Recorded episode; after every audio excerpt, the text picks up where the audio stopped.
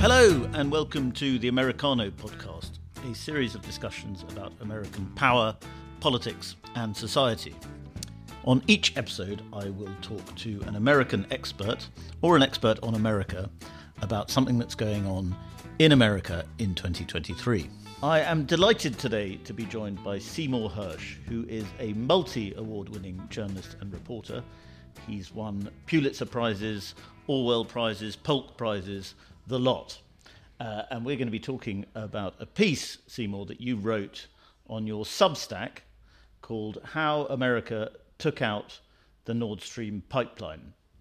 I think we should start, uh, for some of our listeners who aren't up to speed on this story, by going back a bit when the Nord Stream pipelines were attacked, there were these explosions in the sea, and the story made quite a lot of news, but not actually that much news. And there wasn't that much curiosity as to what had actually happened. Some people said that the Russians probably did it. Others asked, why would the Russians do it? That would make no sense. And then the story sort of disappeared. And it's come back partly thanks to your piece, which has attracted a lot of controversy because uh, even though uh, you're a journalist, if I can say this without sounding like a flatter, even though you're a journalist of great distinction, it's thought to be conspiracy theorizing to suggest that America did it.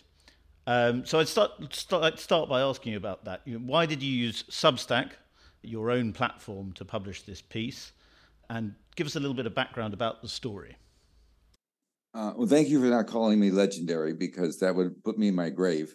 But anyway, uh, I hate that word uh, we've all seen what's happened. I think Trump had a very deleterious effect on the media.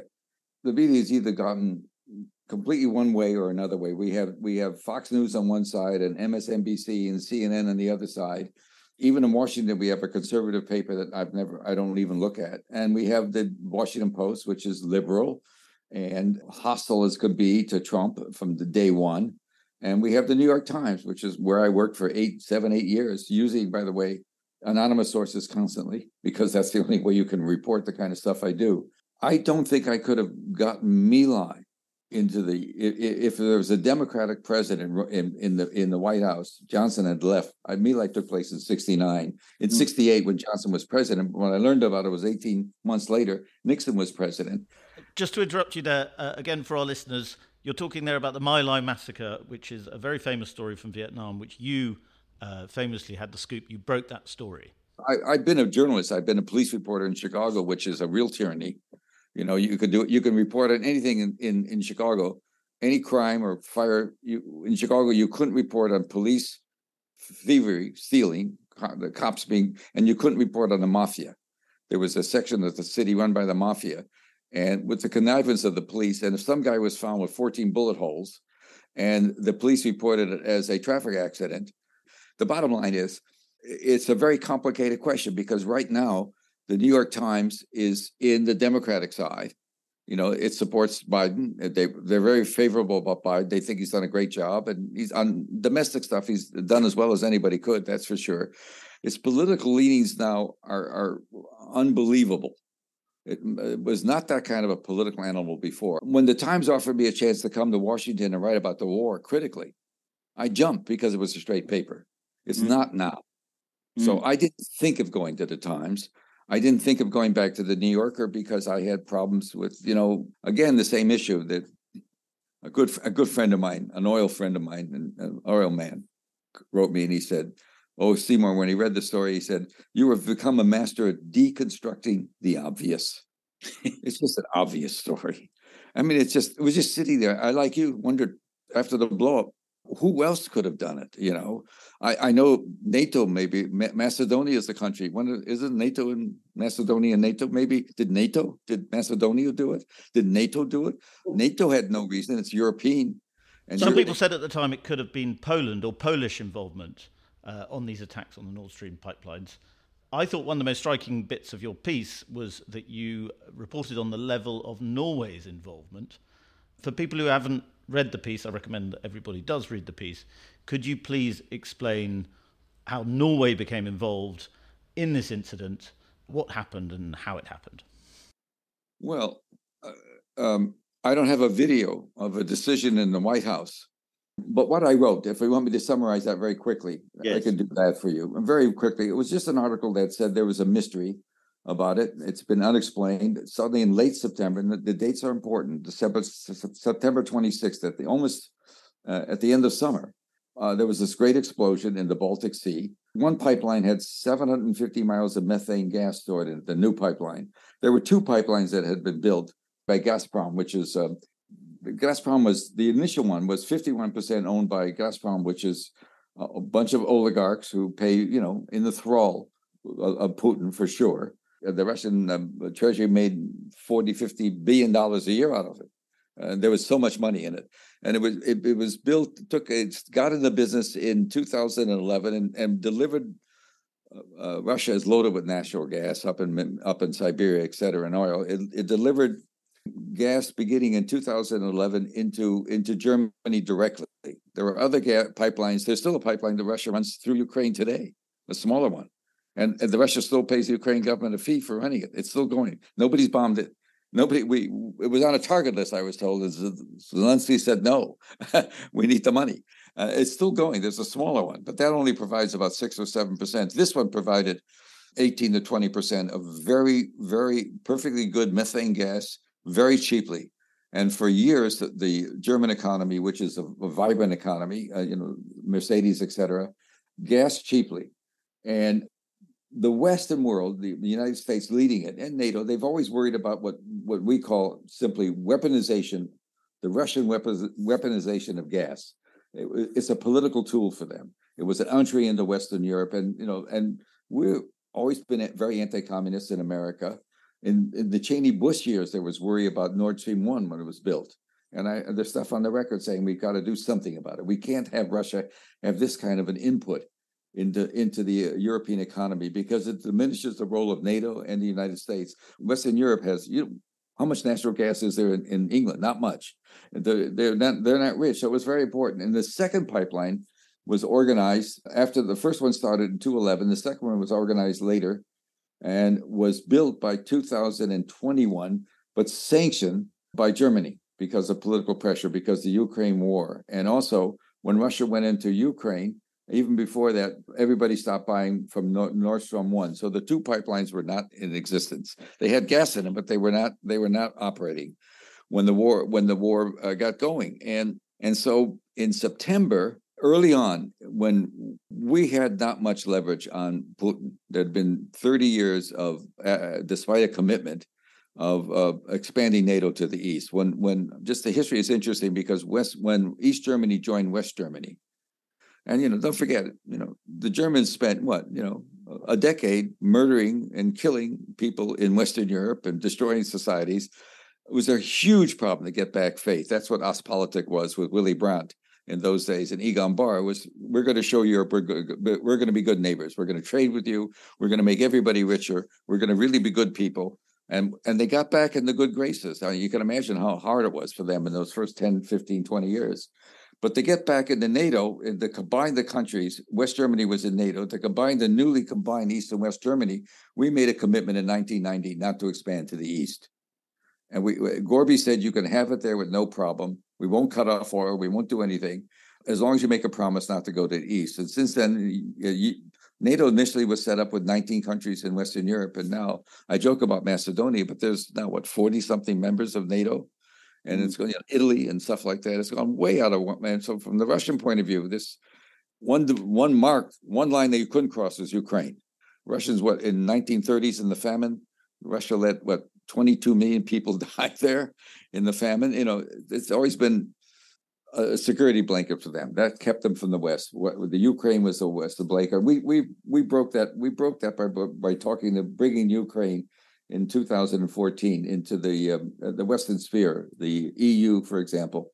And so, nothing justifies war, but we jumped in, and the uh, the Democratic Party now is the war party in America. Everything's as I say, and Biden wanted to stop Russia. And so he asked the intelligence community, give me options how to stop Russia. This is before before Christmas 2021. Uh, the war began a year ago uh, this month in 22. I know a lot about those meetings. Uh, I've written a lot about them, uh, not as much as I know, but and in the, the question was, are we going to do stuff that's kinetic or non-kinetic? Are we going to reversible, irreversible? That was the language. And irreversible, reversible would be sanctions. Irreversible would be something kinetic, and it came quickly that killing the pipelines was a solution. Cut off any chance for Russia to have influence on the West, on Western Europe and Germany. We wanted them on our side if the war came in. War seems to be something that makes presidents win elections. You know, I mean, that's that's just the reality. You go to war, you get public support. You know, and and Jack Kennedy used to talk a lot about Lincoln and Roosevelt being the great presidents they were because they had wars, which is why he I think he he stayed in Vietnam. Who knows? He died too young.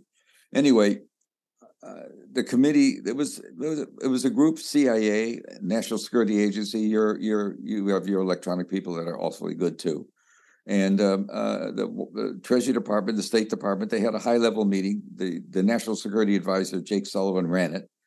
And very quickly, the word was passed to the White House uh, we could do this.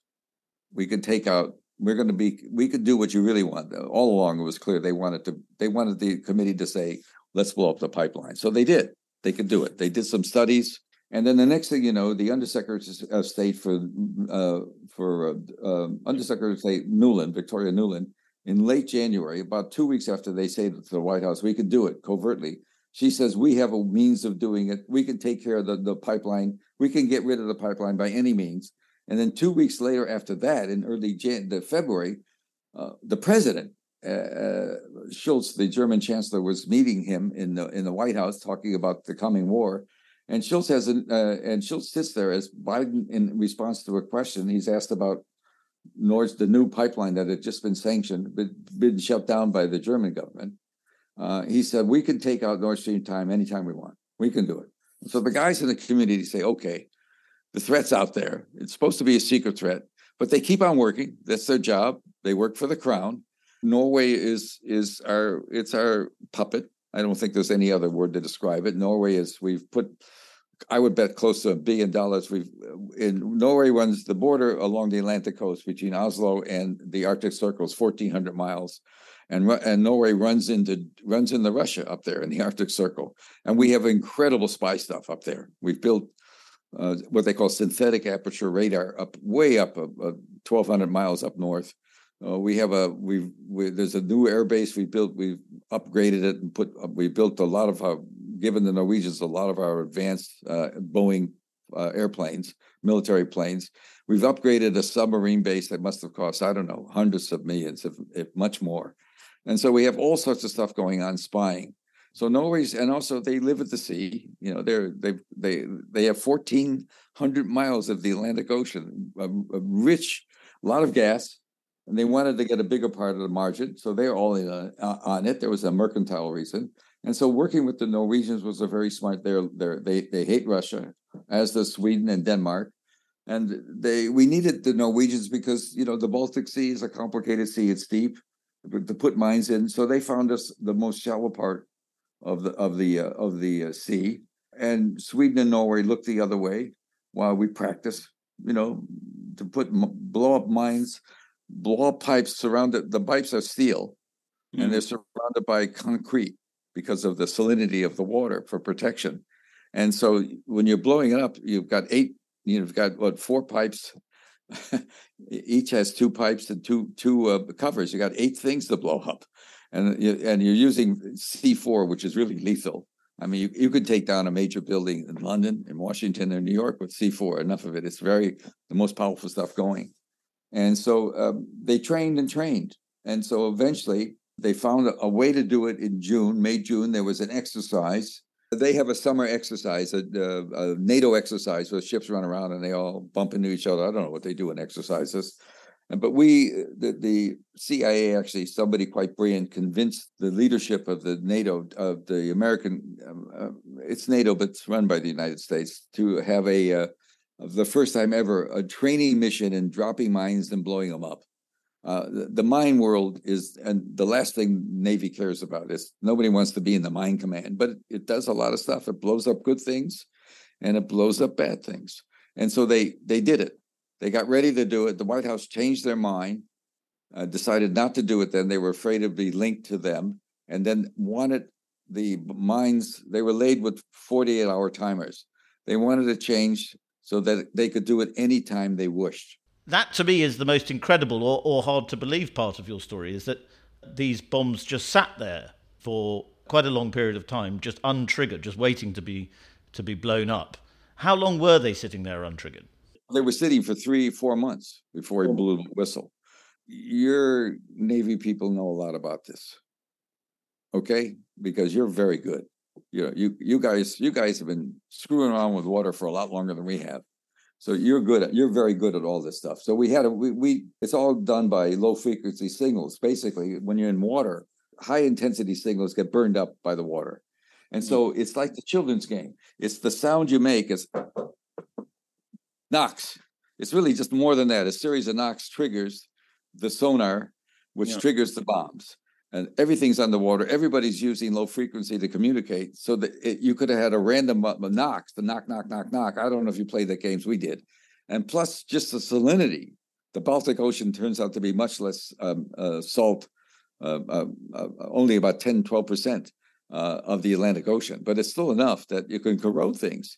It was a huge problem. And by this time, the team that was doing it, the team working for the crown, was very disturbed by what they were doing because their worry was if you blow up the pipelines, Mr. President, because you're worried the war in the war in Ukraine looked pretty good in the summer, but by the fall, it was going much more badly than than the newspapers have reported. I, have been I've been agog at the bad reporting not so much in and uh, the I, I, do I do read the London Times and not so much there, but in uh, American papers they they they they were acting as if Ukrainians surprised Russia no question by standing up more than they thought. But in the last weeks, the last days of Stalingrad, the Russians against the Germans, they were losing 2,400 dead and wounded every four hours and kept on going.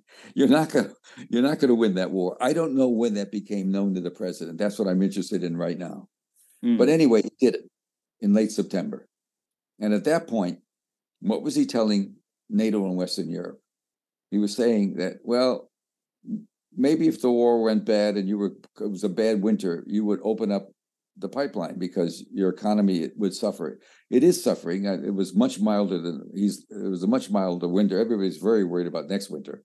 It was a mm. much milder winter, but the economy has been shut down because the gas costs much more. You've lost a major pipeline the, the, the Nord Stream 2, North Stream 1 was a major one, and North Stream 2 was going to be a bonanza.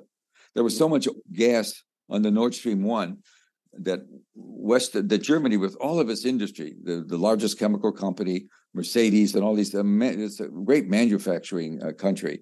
All of their, they, they had so much gas, they were retailing. They were selling it downstream, as they call it, for profit. And, and Putin, if he's running it, or Gazprom, just let it happen. Uh, and so you took away that tool. So what worries me, what I'm looking at now, is what's the message going forward for Europe and NATO? That you know that the president worried about continuing support from certainly from Germany and Western Europe because of the gas cutoff would put the gas back on and you know tell them to go to hell in Ukraine. I, I would I don't know this. I'm just giving you some heuristic yeah. thinking I'm having. And if that's so, he's telling Western Europe that, you know, don't really depend on us. Yes. You know, we're really not going to be there for you, have we have been since World War II. We're not going to be there. We're now selling in uh, liquefied natural gas at a price higher than we normally would. The, the, thank God that the Chinese economy went bad because of the Chinese idiocy about they never had a vaccine that was more than 50% effective. The Chinese are just something else. But anyway, their economy is taking a hit. Uh, but so is the, the, in the long run, so is the German economy, even though they're not that cold right now. It's but Berlin's getting cold. There's a lot more anger getting up there. So it's a, the whole question of what happened is going to be an issue for the Bundestag for the German Parliament soon, I think. The State Department haven't uh, ignored the story exactly. They've said it is complete fiction, and lots of people have been keen to attack you and say that you are a conspiracy theorist. Uh, did you anticipate that, and how do you respond to that? One of the things I've learned is I'm, I'm always criticized for a story I wrote about Syria, which comes out that I, I said that Syria didn't do the gas, which of course nobody reads anything. It was a long, I think, 8,000 word piece in the London Review that was checked by New Yorker fact checkers. All mm. I wrote about was the fact that three months before the, uh, there was a sarin attack that was in the fall of 9, 2011 in a suburb to the east of Damascus that was controlled by the opposition, the Sunni, the Muslim opposition. They, they're pretty much head choppers. I mean, they were, you know, they were out of the Al Qaeda League mm-hmm. in terms of radicalism. And there was a, a sarin attack, no question it was sarin, that was initially said to have killed 1,500. The UN finally got the number down to 140, but that's all right. You had to walk into it to die. It was what they call kitchen sarin. But that wasn't of interest to me. Was it what was of interest to me is that the you, my the Obama administration made a big to do about this and said it was clearly sarin. Russians Bashar did this to his own people. And what I knew, I didn't write what I'm going to tell you. I didn't write all of it. I said I had a very sensitive document, and I did get a three star general in charge of intelligence to confirm it in print that we had such a document. In June, the Israelis are very concerned about chemical warfare in uh, Syria because they're, they're on a border. For them, that's a strategic weapon. And they've been working with us on reporting on it and spying on this, whatever chemicals that were in the Syrian. There were, the Syrian ar- army has a, has a chemical division. And so we spied on it all the time with great success, very terrific technical stuff. And so we learned by June of six months, three months earlier, in June of 2011, we learned that both Turkey and and uh, the Saudis had been smuggling in the chemicals, the precursors they call them. It's a it's an organophosphate. It's like a, a fertilizer and a certain alcohol mixed together create nerve gas. And if you don't know what you're doing and start playing around with it, you're dead, even though it's not as lethal as the real stuff. And so there was a paper written, a top secret paper and it had over it had sig- signals intelligence, which is what I don't like to write about. I, I, I think signals intelligence is a very wonderful thing to have. You know, as long as you're not spying on, uh, as they did on Merkel and opposition leaders, which of course is the abuse. And you guys are off the wall on phones and I, mean, I don't I don't trust anything in your country. My country's a lot better. You're six people. You're you're you're you're people. Well, there were a lot of British spooks involved in all the RussiaGate stuff, weren't there?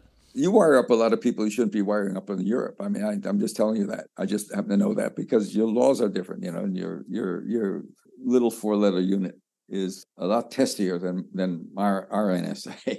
We we are more constrained. We have our abuses, but we do have you have to get a court order talk to American. You don't have to do that in your country. I, I, you're supposed to. But anyway, why am I getting into this? The point is, I had a document that showed enormous panic, panic between America and Israel, a lot of our allies, about nerve gas in the opposition in June of 2011, to the point we did a study of how many troops it would take to wipe out all the nerve gas, El Nusra.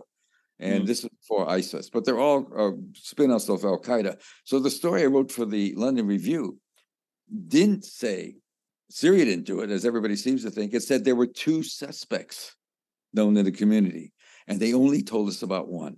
The other one was secret, so they can always live with a secret. And so that's what I did. Big deal. I mean, so I get, I'm used to heat, and I'm used to heat that doesn't come because people read. Mm. And all you have to do is read the story and uh, you want to talk about just think about the consequences of naming a source think about it. think about writing something that would have somebody say something that could be in a room at a certain time with others well, I don't want to get into a debate about whether anonymous sourcing is okay or not, uh, but obviously, in your line of work, it has many advantages. It's impossible not to do it without it. Impossible. There's always been a tradition of, of, of journalism. But the obvious disadvantage of anonymous sourcing is that nobody can prove you are right. Uh, it can always be disputed because the sources are anonymous. I'll, I'll tell you, uh, things have happened. You know, um, uh, I wrote anonymously about a lot of stories. I wrote a, in, in I wrote anonymous with seven anonymous sources in a story for the New York Times that ran over a page in the New York Times about the CIA spying on American citizens Mm. And um, it took four months before they finally admitted it.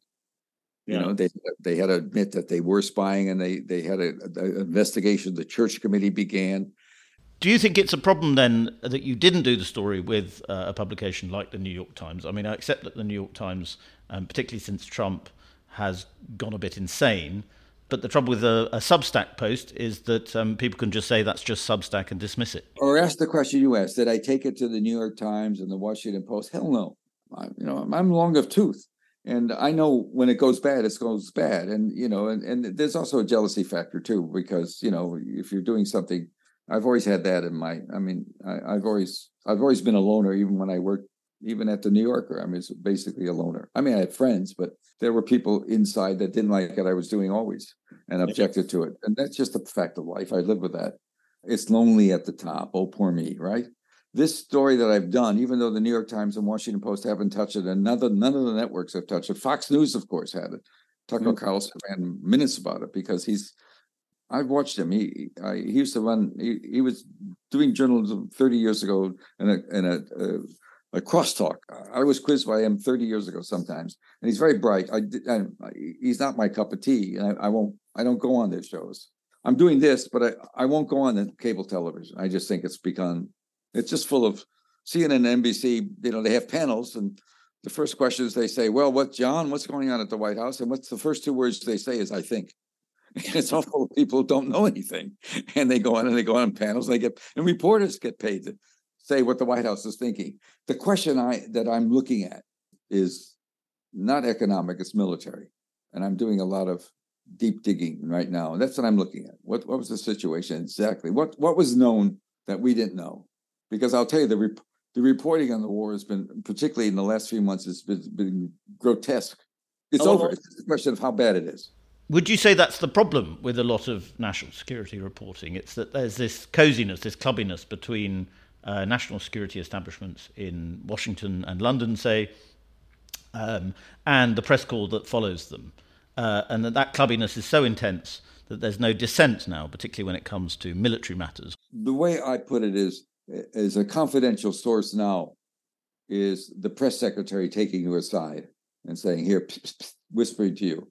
You know, when I was at the New York Times, I, I, I was hot. I came in hot, and I wrote a bunch of stories in '72. I was doing the war, and I was asked to do Watergate because Woodward and Bernstein was so far ahead, and I did a lot of stuff on Watergate for them. And at one time, the, in the New York Times hierarchy, uh, the the biggest honor was to be the White House correspondent and they asked me to be the correspondent in the spring of 73 after I'd done so much work for them on Watergate. And I, I uh, Woodward and Bernstein, you know, owned the story, but we got the New York Times was doing great. You know, not just me; there were others, but largely me. And um, they asked me to be the, the New York, the the the Pentagon, the uh, White House correspondent for the New York Times, and that means I was going to get a column later if I wanted to, or be managing editor. You know what I mean? That was the track. And I did it for a day and a half, and I called the editor. Abe Rosenthal was my editor then, who was very right wing, very conservative, but wanted stories. He used to come into my room in the Washington bureau where I worked, sneak up behind me and give me a, what they call a knuckle rub. Bill Murray, the comedian that does it on, on Saturday Night Live, and he'd say, "How's my little commie today?" Because I was way to the left of him in all these issues. He was very conservative. How's my little commie today? Then the next sentence, was, the next sentence was, "What do you have for me?" Mm. Next story. He he likes stories. And now certain stories aren't liked anymore. And so when I was at the White House for two days, I saw the reporters yelling at the press secretary, and the whole thing was to get a private minute, minute or two with him. And I told uh, Roosevelt, he said, "You got to stay. You can't just walk out of that job." I said, "I'll quit if I have to get one more. I'll just leave tomorrow." And then mm-hmm. I could go to work for. I, I I played tennis with Ben Bradlee by then a lot. I could go to work at the Washington Post and all that stuff you know, we have the Washington is a, it's a social club too, in a little in a little way. I like I never worked for the Post, but I always adored Bradley. He was a great character, one wonderful person. Well, another accusation that people throw at you now is that you are pro-Russian. How do you respond to that? oh, because, what? yeah, well, because that's because people are crazy. Because yeah. in other words, I don't think truth is pro or anti anything. Uh, I knew this was going to happen. I you, I, you know, actually, I went to University of Chicago. I will tell you, we did read Marx and Engels, which nobody reads anymore. Nobody even knows what it was. And my uh, and my wife not only read Dostoevsky, she read the the Quiet Flows the Don in college. My wife was also a student there, which nobody reads, nobody even read then. It's a three volume series of books. Was not Dostoevsky. It's so deadly prose. Uh, I've been to Russia. Been to Russia in the cold days when you the only way you could communicate back in the Cold War in the, in the early '80s. For a cab, you had to put up three fingers how much over the meter you would pay in rubles. And if they found out you were American, they would drop you off and say, "Go bring me some blue jeans." This I'm not exaggerating, and I'll give you a rise all you want for the next week because blue jeans was such a commodity. And but I've been there under Putin in the last few years. They when they know you're American, they want to talk to you.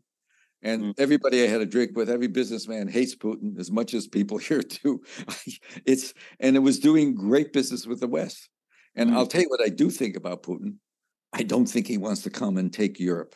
I don't think that he really wants to recreate the empire.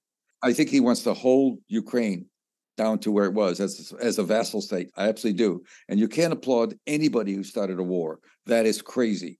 Certainly the most murderous war since World War II to start that and mm the kind of slaughter that's going on. But you know, there was a serious chance for peace that I do believe your your Boris Johnson interfered with in the spring. But yeah. I don't. The problem with Zelensky, and we all know it, and, and nobody wants to talk about it here, but the community knows it. He's as much of a grabber and a, and a thief as the rest of the generals. I mean, they fight about, they squander over who, what percentage you get. I'm just telling you a reality. Well, because uh, I don't want this podcast to be cancelled, I think I should try and push back on you there a bit. What exactly are you talking about with Zelensky? I mean, there's the offshore bank account element that uh, I think the Guardian reported on. No, well, we all know that uh, there may be he's had the Panama City stuff. You know, Panama City, the, Panama disclosures. Now he had an account there. Uh, Zelensky is what he is. What he is. He's a patriot. He's doing it. He's not doing. I mean, there is money. To, there's always money in those places. Ukraine's not a noble country when it comes to criminal activity. It's way high and always been at the bottom of the list or the top of the list yeah. of countries. You have to you have to pay for anything you have to bribe your way for anything. But you know that's it's that way in other Middle Eastern countries too, uh, uh, still now. But I can tell you that our community is very distressed. The intelligence community is very distressed by the amount of corruption that that he knows about, and he fired a bunch of people. That if you remember, there was a visit by our CIA director about a month ago there, and then a week later he fired fifteen or sixteen people. I'm sure that did, that's not an accident.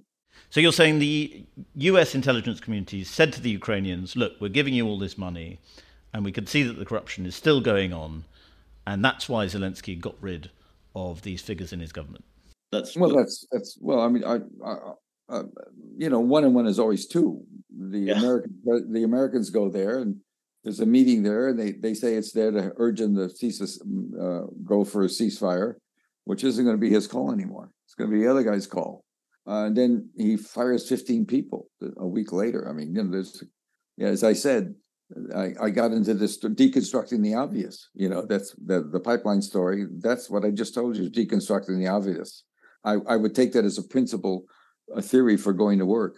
The point is, you can't make me out to be some sort of Russian zealot. That's just there's just no evidence for it. It's just people because I happen to write something that that Russia likes. I live in a world where the the the the Secretary of State breaks off a meeting with his counterpart in in China. He was going to go there because of a balloon. I mean, that's what he did, and yeah. uh, we have a new plane. We, I mean, I, it's this. This is the absurdity. This is like bathos, pathos, and bathos. You know, yeah. it's bathos. The we we have another three hundred and fifty billion dollar uh, airplane, the F twenty two just got online. Its first hit was a balloon. And the pilot came back. This I'm telling you, I do know this. This is not just incidental. Don't ask me why I have friends that tell me these things. The pilot came back in World War II. Your guys who flew your, you know, your Dinky planes against the Messerschmitt would always put the little markers on the side of the how many kills they had. Uh, he, when he went back, he painted a balloon and put it on the side of the fuselage. I mean, in mockery, I'm sure. Uh, you know, I got a balloon. The first kill of the F twenty two is a balloon, and and uh, one of your British correspondents wrote a piece the other week, Andrew Col- Cockburn, who's quite quite great in Substack. He wrote a piece that I see, and uh, about uh, we had one plane that we built. We paid two hundred three billion dollars for the B one in the eighties. Two hundred three billion dollars for it. Right now, seven are still flying. he wrote a piece about it. It's just absurdity. Yeah, it's the absurd this defense spending. And one of the problems is, uh, I have to tell you that I think is is real. We don't have the same manufacturing base as we had. The Ukrainian army is using as much rockets. I'll just use that phrase: shells, rockets for a large cannon, and they use uh, as much as much in a week as we in warfare use in a month. So right. the, the, we don't have the arsenal anymore our, because don't forget we're not a state-run arsenal. Russia has the state-run arsenal. We're all private. We're all companies, and they have to have a, a, contract and an order and begin the production. The production lines can't keep up because we we haven't made that many. You know, you have to order six months in advance from our corporations. The the American government does not own uh, defense procurement facilities. They're all privately owned. Well, there's a lot to unpack there, uh, and I know you've got to go, so um, we'll try and wrap this up now. Uh, I'd like to ask you finally about the reaction to your piece. You mentioned earlier, you said the Russians liked your piece, it went down very well. Yeah, the Russian media. I, I, I haven't talked to anybody in Russia. I, have only been talked to reporters. Um, people, um, I, I I don't talk to politicians. I, I, had one senator. I picked up the phone and he was on the phone, so I talked to him um, politely because I, I, also talked to. I always am polite to journalists. I spent 50, 60 years in this business, and Russian journalists are journalists too. Mm. I mean, they're not all in. You know, they're not all in the thrall of Putin at every moment. When I went to Russia, as I said the last time, the amount of dislike of Putin that was out there was palpable. Mm. You know, they didn't like their leader, just like a lot of people didn't like Trump. And mm. not much you could do about it. Uh, that, but I've stayed away from the German members of the parliament who wanted to talk to me. Uh, there's people in China want to talk to me. I've stayed away for. I'm just, I just, I'm just dealing with press people, uh, and, and I'm, I, and I'm not doing interviews with with certain people. Uh, you're, you're, I'm doing interviews with you people. I'm doing interviews in America. I'm doing interviews, but I, am staying away from the countries with which we're. I uh, just as a as a matter of prudence. I've been offered a great deal of money even to talk to some of these people which yeah. of course it's not unethical for me to take it. I don't think, but it's really unethical for them. To, I keep on saying, "Don't you guys know you can't pay for news?" You know, it's just crazy. But they don't know it. Some of them, the young kids that talk to me. So yeah. I haven't, you know, I when I wrote Vietnam, when I wrote My Lai, I covered the Pentagon for the AP for a couple of years, and I learned about the war on job on the job training. I knew how bad it was. I also read you know, I've been reading. I I started reading about the war in 1962. I would get the New York Times, and the, the, I I didn't know French well, but I could stagger through Le Monde, which had great correspondence there, because mm-hmm. French, you know, they they they were driven out by Ho Chi Minh, and I, you know, Bien Bien Phu, and uh, I'm mispronouncing it, but the famous battle they lost, and, uh, and and there was a famous exodus when 12,000 troops walked out in, in 1954 under guard to get on British ships to go, I mean, French ships to go home. Um, yeah. And so um, I started reading about the war early. I, of course, wanted to go because I was young and stupid. But then I got married, and there was a rule when I was at the AP you couldn't um, you couldn't go if you were married. And I probably would have been, you know, because I've been in the army, I probably would have run up and you know been like Daniel Ellsberg. You know, Ellsberg uh, had been in the Marines when he was in the State Department. He went back there and he used to go on raids with the Marines in mm. full gear with the, you know, and uh, his M1 or M16. I have photographs of him doing it. Ellsberg's interesting to me because he's so smart. Anyway, I, I, know what to avoid. I don't. I don't want to get into politics, but I will tell you this story: the the, the posts and the, the the networks who avoid it are really nuts because I'm. It's it's expanded every day. It's all over the world. More people. I know just from who would want interviews from mm. all over the world. I'm, I'm besieged with with um, it's getting in the in into South Asia now. You know, and, and it's people people are. This is a story. I'm sorry, uh, it had no sources, but it has some facts. I mean, I, I don't quite know why we had to put our missiles that we call defensive missiles that could turned into offensive nuclear you know, seven minutes away from downtown Moscow. I don't know why we had to do that. That seems to be incredibly aggressive mm. and we don't have to. We we can do. We can, you know. Why are why, why are we back in the worst of the Cold War right now? And why is the Democrats so responsible, so happy about it when they were so much against other wars, Vietnam War? So everything, as I say, is topsy turvy. The one more thing I'd say is, is that there's been a lot of uh, what they call um, uh, open source intelligence. People in OSINT, there's two or three guys writing, and they're they're, they're very they're you know they're they're what they are. They're people who are obsessed about facts, and so they immediately went and they looked at all the tracking they could find and everything else, and they and they're writing all about. I get I get one a day writing me now. I've had one the other day, and he, they're they're decent enough. They write me and they say, "Well, that that boat you wrote couldn't have been there. We never found the boat. We didn't find that."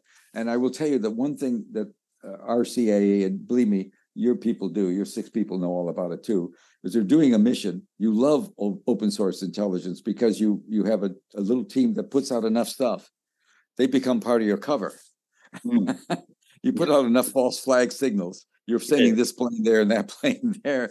That when you actually do something, they can't see it because there's so much other stuff they're tracking, and that's actually done. That's yeah. actually that's actually one of the first things you do is about how to help how to avoid things in open source and how to help open source be helpful to us. You're talking there about Bellingcat, I think. Bellingcat, the open source collective of journalists, online journalists, because I noticed they have attacked you quite a lot. Oh, I just call that guy. What's his name? The ones Higgins. Yes. I call him couch potato.